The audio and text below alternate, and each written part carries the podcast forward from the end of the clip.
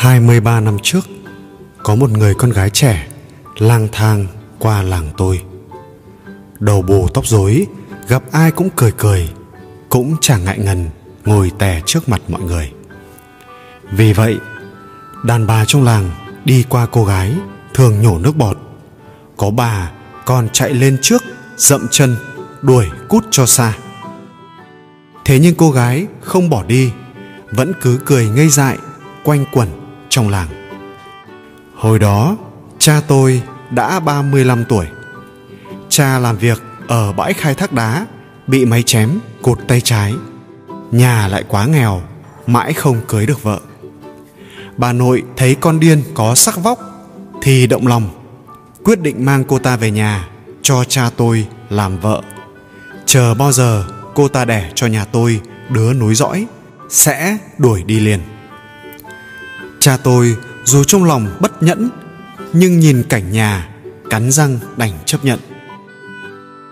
Thế là, kết quả, cha tôi không phải mất một đồng xu nào, nghiễm nhiên thành chú rể. Khi mẹ sinh tôi, bà nội ẵm cháu, hóp cái miệng chẳng còn mấy cái răng, vui sướng nói. Cái con mẹ điên này mà lại sinh cho bà cái đứa chống gậy rồi. Có điều sinh tôi ra bà nội ẵm mất rồi, không bao giờ cho mẹ đến gần con. Mẹ chỉ muốn ôm tôi, bao nhiêu lần đứng trước mặt bà nội, dùng hết sức gào lên. Đưa đưa tôi. Bà nội mặc kệ. Tôi còn trứng nước như thế, như khối thịt non. Biết đâu mẹ lỡ tay vứt tôi đi đâu thì sao? Dù sao, mẹ cũng chỉ là con điên cứ mỗi khi mẹ khẩn cầu được bế tôi, bà nội lại trợn mắt lên chửi. Mày đừng có hòng bế con, tao còn lâu mới đưa cho mày. Tao mà phát hiện mày bế nó, tao đánh mày chết. Có đánh chưa chết thì tao cũng sẽ đuổi mày đi. Bà nội nói với vẻ kiên quyết và chắc chắn. Mẹ hiểu ra, mặt mẹ sợ hãi khủng khiếp. Mỗi lần chỉ dám đứng ở xa xa ngó tôi cho dù vú mẹ sữa căng đầy cứng, nhưng tôi không được một ngụm sữa mẹ nào. Bà nội đút từng thìa từng thìa nuôi tôi lớn. Bà nói, trong sữa mẹ có bệnh thần kinh, nếu lây sang tôi thì phiền lắm. Hồi đó, nhà tôi vẫn đang dãy giụa giữa vũng bùn lầy của nghèo khó. Đặc biệt là sau khi có thêm mẹ và tôi, nhà vẫn thường phải treo niêu bà nội quyết định đuổi mẹ.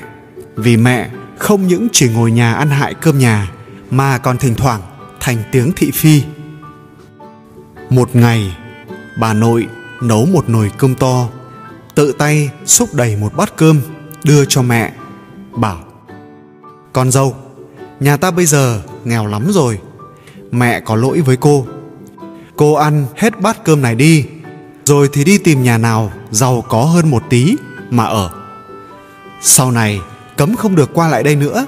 Nghe chửa mẹ tôi vừa vào một miếng cơm to vào mồm.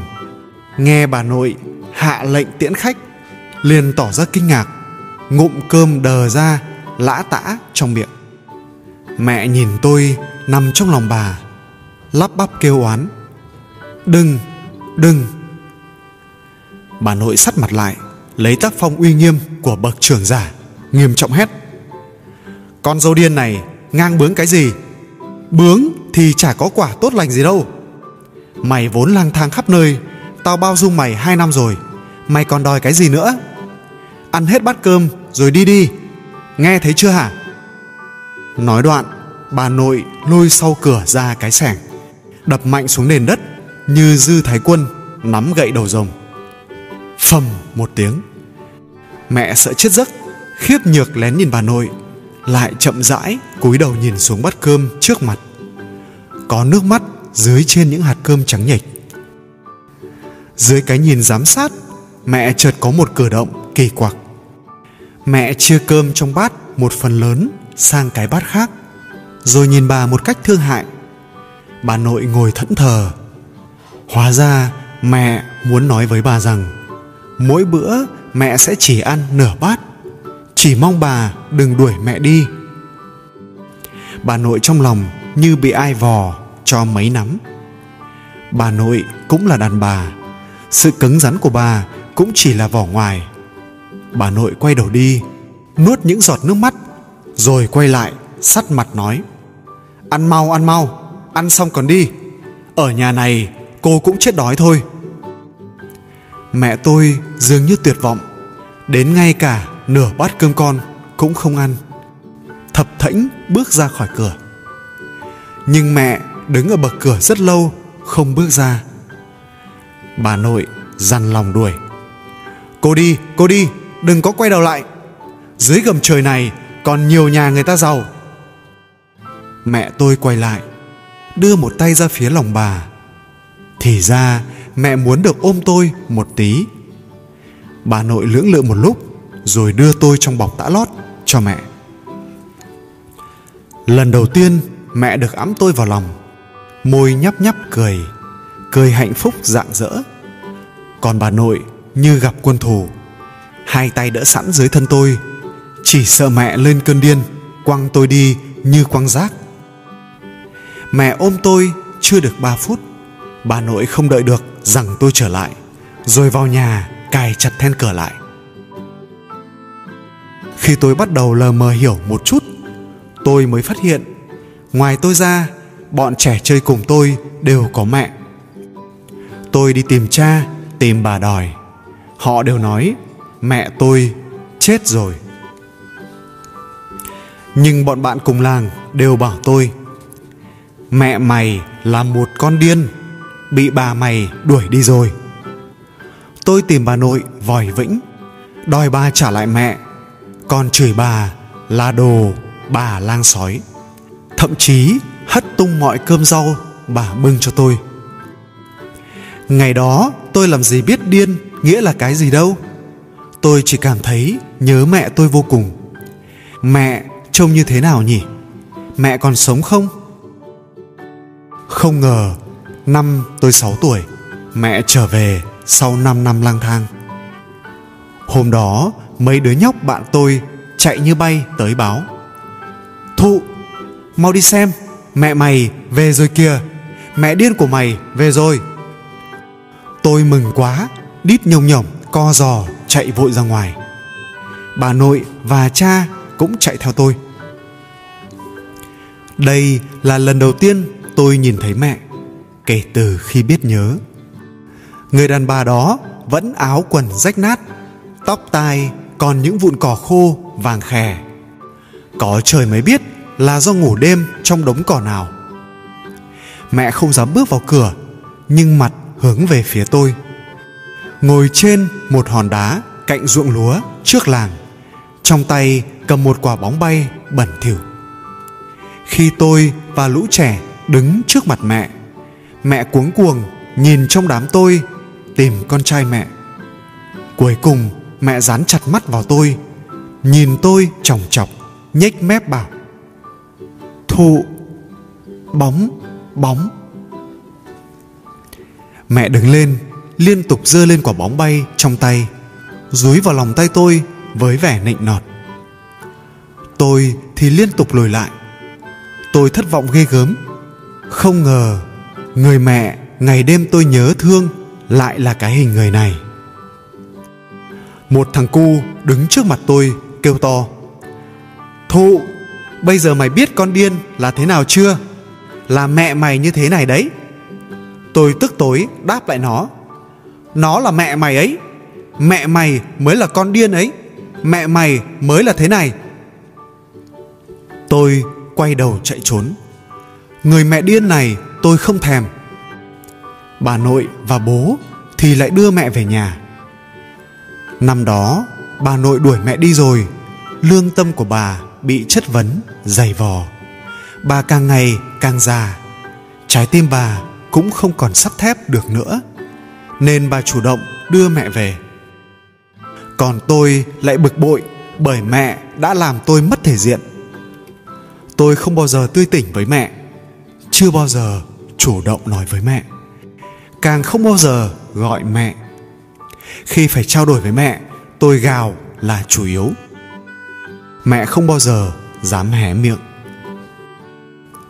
Nhà không thể nuôi không mẹ mãi.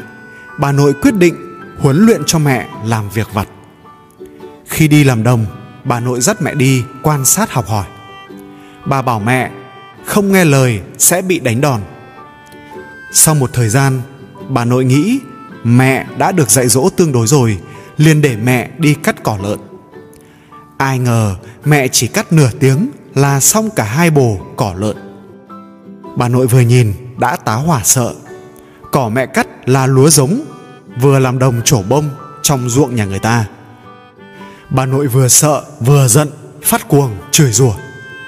Con mẹ điên, lúa và cỏ mà không phân biệt được. Bà nội còn đang chưa biết xoay sở ra sao thì nhà có ruộng bị cắt lúa, tìm tới. Mắng bà cố ý, dạy con dâu làm càn. Bà nội tôi lửa giận, bốc phừng phừng. Trước mặt người ta, lấy gậy đánh vào eo lưng con dâu. Chửi. Đánh chết con điên này, mày cút ngay đi cho bà. Mẹ tuy điên, nhưng vẫn biết đau. Mẹ nhảy nhỏm lên, chạy trốn đầu gậy. Miệng phát ra những tiếng lắp bắp, sợ hãi đừng đừng. Sau rồi, người ta cũng cảm thấy trướng mắt, chủ động bảo, thôi, chúng tôi cũng chẳng bắt đền nữa. Sau này giữ cô ta chặt một tí là được. Sau khi cơn sóng gió qua, mẹ oại người dưới đất thút thít khóc. Tôi khinh bỉ bảo, cỏ với lúa mà cũng chẳng phân biệt được, mày đúng là lợn. Vừa dứt lời, gáy tôi bị một cái tát lật. Là bà bà trừng mắt bảo tôi thằng ngu kia mày nói cái gì đấy? Mày còn thế nữa đấy là mẹ mày đấy. Tôi vùng vằng bĩu môi cháu không có loại mẹ điên khủng thế này. A à, mày càng ngày càng láo xem bà có đánh mày không? Bà nội lại giơ tay lên. Lúc này chỉ thấy mẹ như cái lò xo bật từ dưới đất lên che giữa bà nội và tôi. Mẹ chỉ tay vào đầu mẹ, kêu thẳng thốt. Đánh tôi đánh tôi. Tôi hiểu rồi, mẹ bảo bà nội đánh mẹ, đừng đánh tôi. Cánh tay bà trên không trung thõng xuống, miệng lẩm bẩm. Con mẹ điên này, trong lòng nó cũng biết thương con đây. Tôi vào lớp 1 cha được một hộ chuyên nuôi cá làng bên mời đi canh hồ cá. Mỗi tháng lương 50 tệ. Mẹ vẫn đi làm ruộng dưới sự chỉ bảo của bà. Chủ yếu là đi cắt cỏ lợn. Mẹ cũng không còn gây ra vụ dày già nào lớn nữa. Nhớ một ngày mùa đông đói rét, năm tôi học lớp 3 trời đột ngột đổ mưa. Bà nội sai mẹ mang ô cho tôi. Có lẽ trên đường đến trường tôi, mẹ ngã ì oạch mấy lần.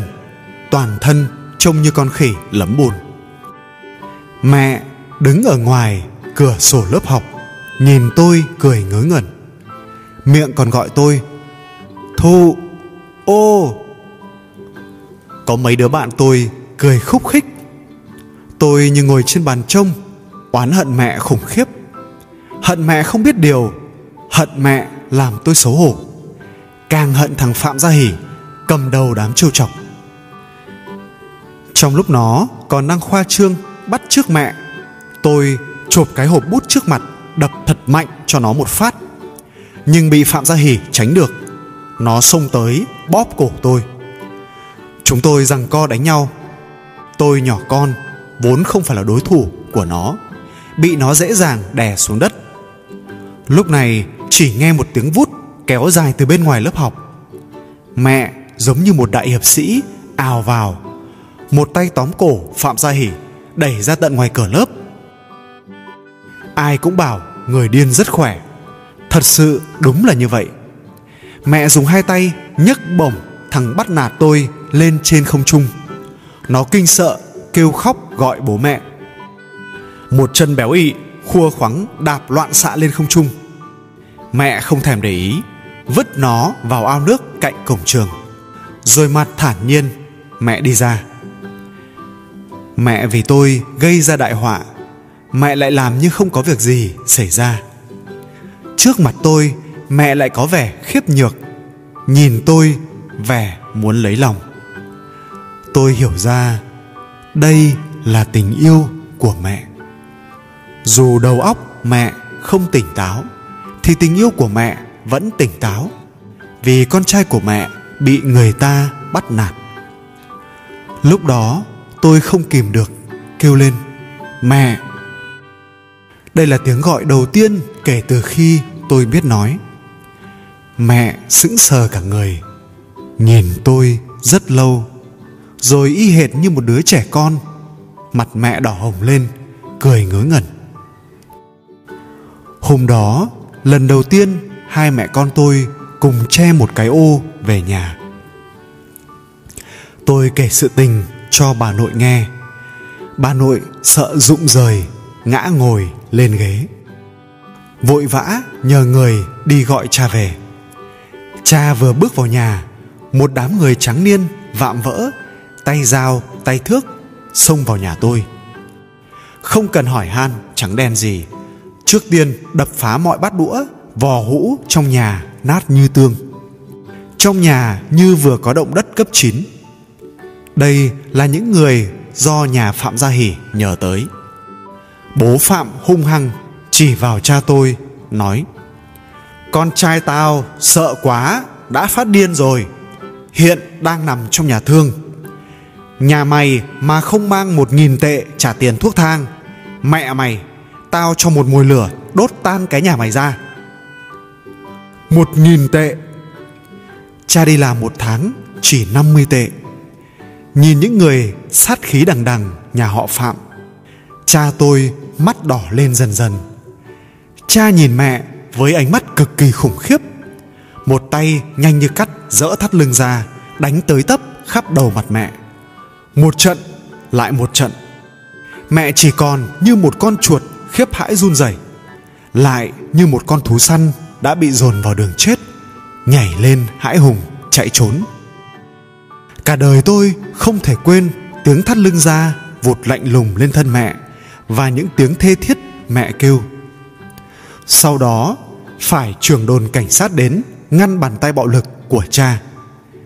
Kết quả hòa giải của đồn cảnh sát là cả hai bên đều có tổn thất. Cả hai không nợ nần gì nhau cả. Ai còn gây sự sẽ bắt luôn người đó đám người đi rồi. Cha tôi nhìn khắp nhà, mảnh vỡ, nồi niêu bát đũa, tan tành. Lại nhìn mẹ tôi, vết roi đầy mình. Cha tôi bất ngờ ôm mẹ tôi vào lòng, khóc thảm thiết. Mẹ điên ơi, không phải là tôi muốn đánh mẹ, mà nếu như tôi không đánh, thì việc này không thể dàn xếp nổi. Nhà mình làm gì có tiền mà đền cho người. Bởi nghèo khổ quá mà thành họa đấy thôi. Cha lại nhìn tôi nói, thụ, con phải cố gắng mà học lên đại học, không thì nhà ta cứ bị người khác bắt nạt suốt đời, nhé. Tôi gật đầu, tôi hiểu. Mùa hè năm 2000 tôi thi đỗ vào trung học với kết quả xuất sắc. Bà nội tôi vì làm việc cực nhọc cả đời mà mất trước đó gia cảnh ngày càng khó khăn hơn cục dân chính khu tự trị ân thi hồ bắc xếp nhà tôi thuộc diện đặc biệt nghèo đói, mỗi tháng trợ cấp 40 tệ. Trường tôi học cũng giảm bớt học phí cho tôi, nhờ thế tôi mới có thể học tiếp. Vì học nội trú, bài vở nhiều, tôi rất ít khi về nhà. Cha tôi vẫn đi làm thuê 50 tệ một tháng. Gánh tiếp tế cho tôi đặt lên vai mẹ, không ai thay thế được. Mỗi lần bà thím nhà bên giúp nấu xong thức ăn đưa cho mẹ mang đi. 20 km đường núi ngoằn ngoèo ruột dê làm khổ mẹ phải tốn sức ghi nhớ đường đi. Gió tuyết cũng vẫn đi. Và thật là kỳ tích hễ bất cứ việc gì làm cho con trai mẹ đều không điên tí nào ngoài tình yêu mẫu tử ra tôi không còn cách giải thích nào khác. Y học cũng nên giải thích khám phá hiện tượng này. Ngày 27 tháng 4 năm 2003, lại là một chủ nhật mẹ lại đến. Không chỉ mang đồ ăn cho tôi mẹ còn mang đến hơn chục quả đào dại.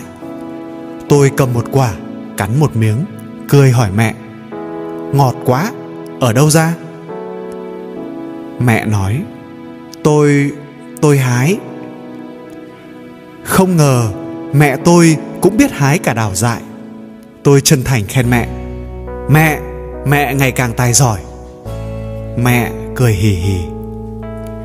Trước lúc mẹ về, tôi theo thói quen dặn dò mẹ phải cẩn thận an toàn. Mẹ ờ ờ trả lời. Tiễn mẹ xong tôi lại bận rộn ôn tập trước kỳ thi cuối cùng của thời phổ thông. Ngày hôm sau, khi đang ở trên lớp, bà thím vội vã chạy lên trường nhờ thầy giáo gọi tôi ra ngoài cửa. Thím hỏi tôi, mẹ tôi có đến đưa tiếp tế đồ ăn không? Tôi nói, đưa rồi, hôm qua mẹ về rồi. Thím nói, không, mẹ mày đến giờ vẫn chưa về nhà. Tim tôi thót lên một cái mẹ tôi chắc chắn không đi lạc đường. Chặng đường này mẹ đã đi ba năm rồi. Có lẽ không thể lạc được. Thím hỏi, mẹ mày có nói gì không? Tôi bảo, không. Mẹ chỉ cho cháu chục quả đào tươi. Thím đập hai tay, thôi chết rồi, hỏng rồi. Có lẽ vì mấy quả đào dại rồi. Thím kêu tôi, xin nghỉ học. Chúng tôi đi men theo con đường núi về tìm đường về quả thực có mấy cây đào dại. Trên cây chỉ lơ thơ vài quả cọc. Bởi nếu mọc ở vách đá mới còn giữ được quả. Chúng tôi cùng nhìn thấy trên thân đào có một vết gãy cành. Dưới cây là vực sâu trăm thước. Thím nhìn tôi rồi nói, chúng ta đi xuống khe vách đá tìm. Tôi nói, thím thím đừng dọa cháu thím không nói năng, kéo tôi đi xuống vách núi. Mẹ nằm yên tĩnh dưới khe núi, những trái đào dại vương vãi xung quanh. Trong tay mẹ còn nắm chặt một quả, máu trên người mẹ đã cứng lại thành đám máu đen nặng nề. Tôi đau đớn tới mức ngũ tạng như vỡ ra, ôm chặt cứng lấy mẹ, gọi mẹ ơi, mẹ đau khổ của con ơi. Con hối hận đã nói rằng đào này ngọt. Chính là con đã lấy mạng mẹ. Mẹ ơi, mẹ sống chẳng được hưởng sung sướng ngày nào. Tôi sát đầu tôi vào khuôn mặt lạnh cứng của mẹ. Khóc tới mức những hòn đá dại trên đỉnh núi cũng rớt nước mắt theo tôi.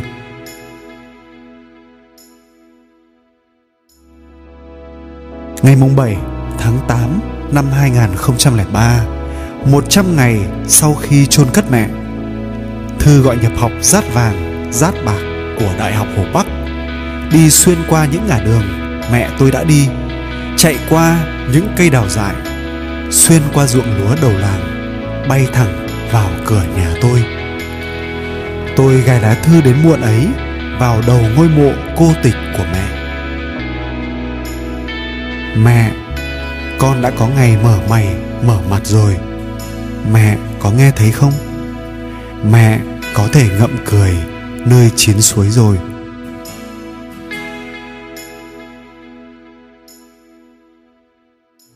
Nếu thấy bài viết này hay và hữu ích, hãy cùng chia sẻ đến mọi người bạn nhé.